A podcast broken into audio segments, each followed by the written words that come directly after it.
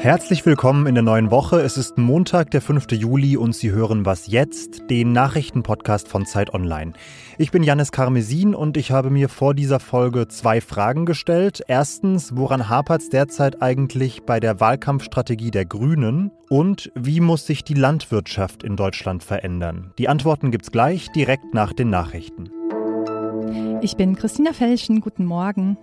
In der Debatte um die Bundestagskandidatur des CDU-Politikers Hans-Georg Maaßen haben Grüne, SPD und Linke ein Machtwort von Parteichef Armin Laschet gefordert. Maaßen hatte am Wochenende für Empörung gesorgt. In einem Interview warf er Tagesschau-Mitarbeitern eine Nähe zur linksextremen Szene vor und forderte Gesinnungstests für Journalisten. Einen Tag zuvor hatte Kanzlerkandidat Laschet gesagt, er mische sich in Maaßens Kandidatur nicht ein. Seither hatte er sich nicht zu Wort gemeldet. Laschets Schweigen in dieser Angelegenheit sei unerträglich, sagte Grünen-Fraktionschef Anton Hofreiter der Neuen Osnabrücker Zeitung. Wer seine Impfung schwänzt und den Termin nicht absagt, soll eine Strafe zahlen. Das fordern PolitikerInnen von Union und SPD. Angestoßen hatte die Debatte der Präsident des Berliner Roten Kreuzes. Er hatte Bußgelder von bis zu 30 Euro vorgeschlagen. In Berlin würden beispielsweise 5 bis 10 Prozent der Impftermine nicht wahrgenommen. Dadurch entstünden den Impfzentren unnötige Kosten. Redaktionsschluss für diesen Podcast ist 5 Uhr.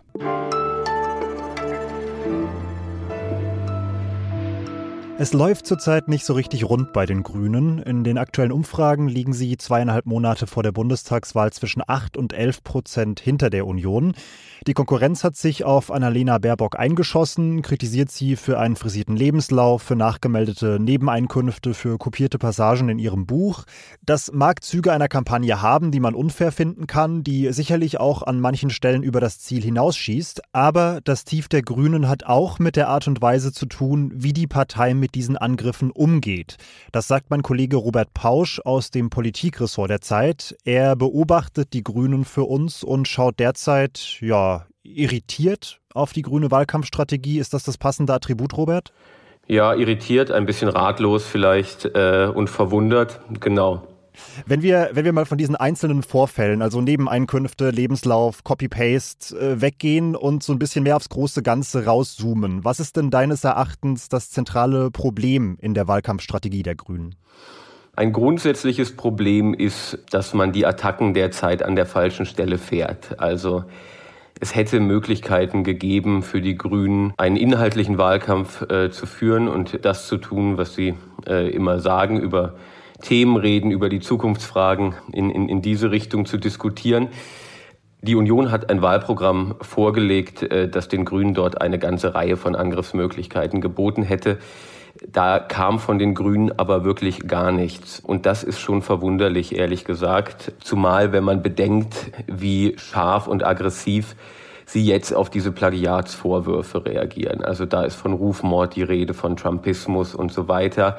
Und man führt dann im Prinzip jetzt auch einen Wahlkampf, in dem es um die Art und Weise der Auseinandersetzung geht, aber eben auch nicht äh, um die Themen, um, um die die Grünen eigentlich Wahlkämpfen wollen. Das ist schon äh, eine seltsame Kombination gerade.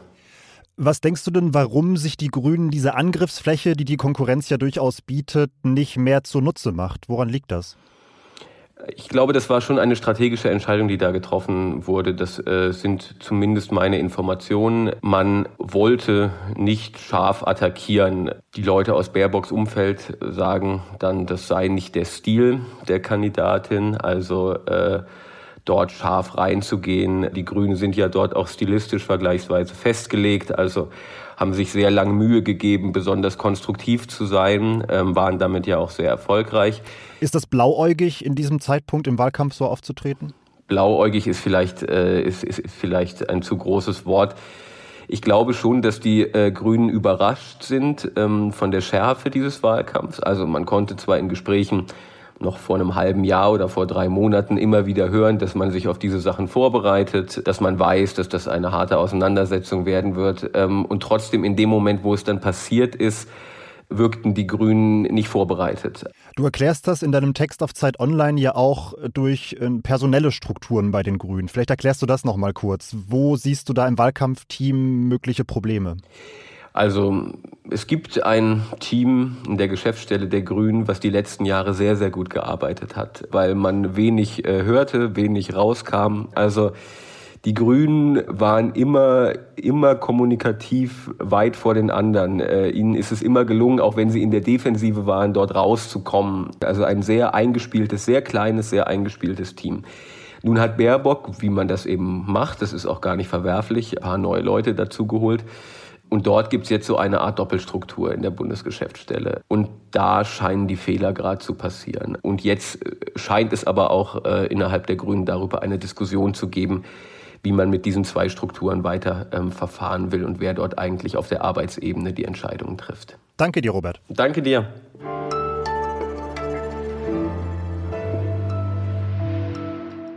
Und sonst so?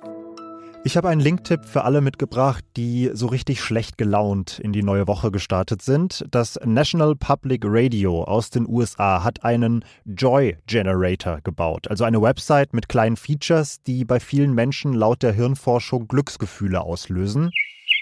Das können zum Beispiel Geräusche aus der Natur sein, der Anblick von niedlichen Tieren oder auch die Erwartung eines schönen Ereignisses. Das alles haben die in kleinen Inhalten umgesetzt, die kann man sich anschauen und dazu wird auch jeweils kurz erklärt, warum uns diese Dinge eigentlich froh machen, also was der Stand der Forschung ist. Also, wenn dieser Montag sich mal wieder richtig mies anfühlt, dann einfach den Joy Generator anschmeißen. Ich habe den Link dazu in die Show Notes gepackt.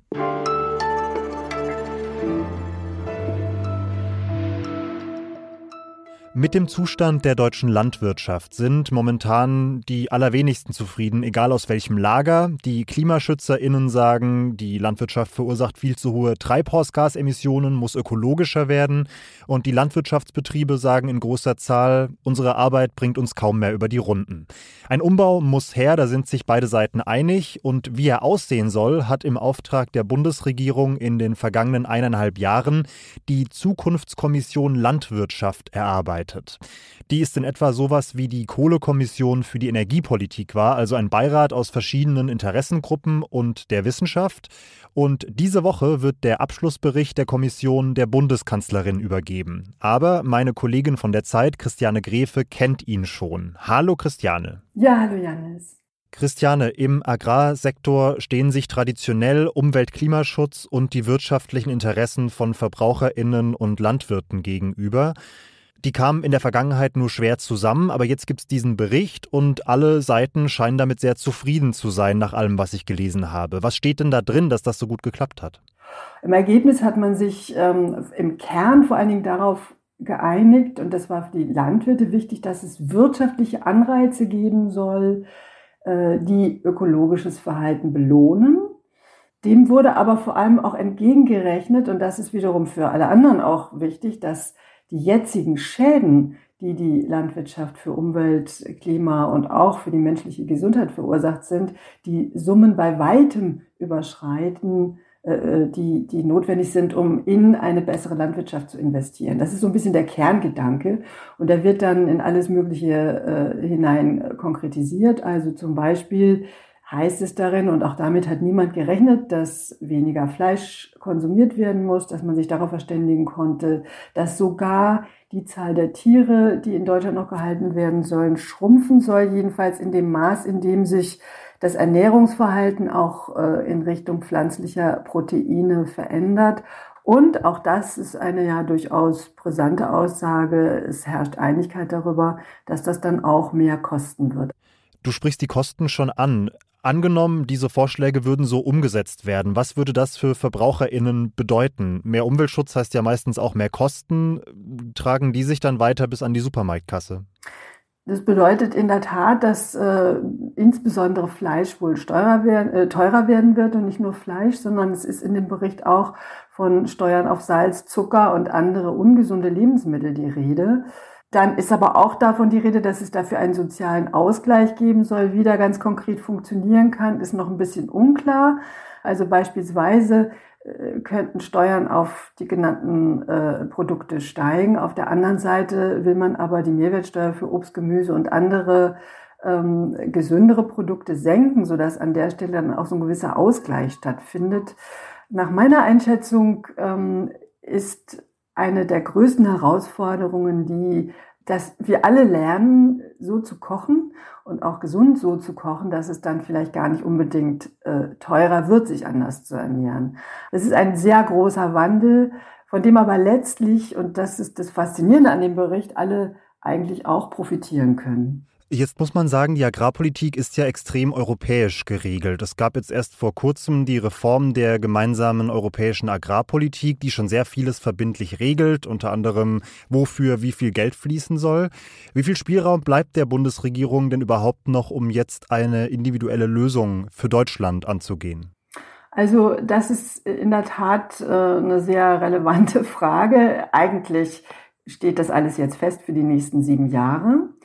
Ähm, Und da ist ja jetzt so sehr stark vereinfacht die Stoßrichtung etwas weniger Fläche, Masse an Landwirtschaft und etwas mehr ökologische Klasse, ne? Das könnte man sagen, genau. Und es werden auch dann eben nicht mal nur große Betriebe mit viel Fläche gefördert, für egal was sie darauf machen, sondern es wird gefördert ökologische, äh, ökologische Anbauweisen, der Umstieg darauf. Da kann man jetzt natürlich auf die Tube drücken oder man kann sagen, wir nehmen uns ganz viel Zeit. Ähm, wenn man schrittweise schon mal die Flächenprämien noch deutlicher als jetzt beschlossen, nämlich mit einem Viertel ähm, der Subventionen an ökologische äh, Praktiken bindet, dann kann man halt schneller vorankommen oder langsamer. Das äh, werden wir beobachten. Danke dir, Christiane. Sehr gerne. Vielen Dank dir. Und das war's mit Was jetzt für heute. Schreiben Sie uns gerne noch Ihre Meinung zu den Themen der Folge oder zu unserem Podcast insgesamt an wasjetzt.zeit.de. Ich bin Janis Karmesin und ich verabschiede mich. Ciao.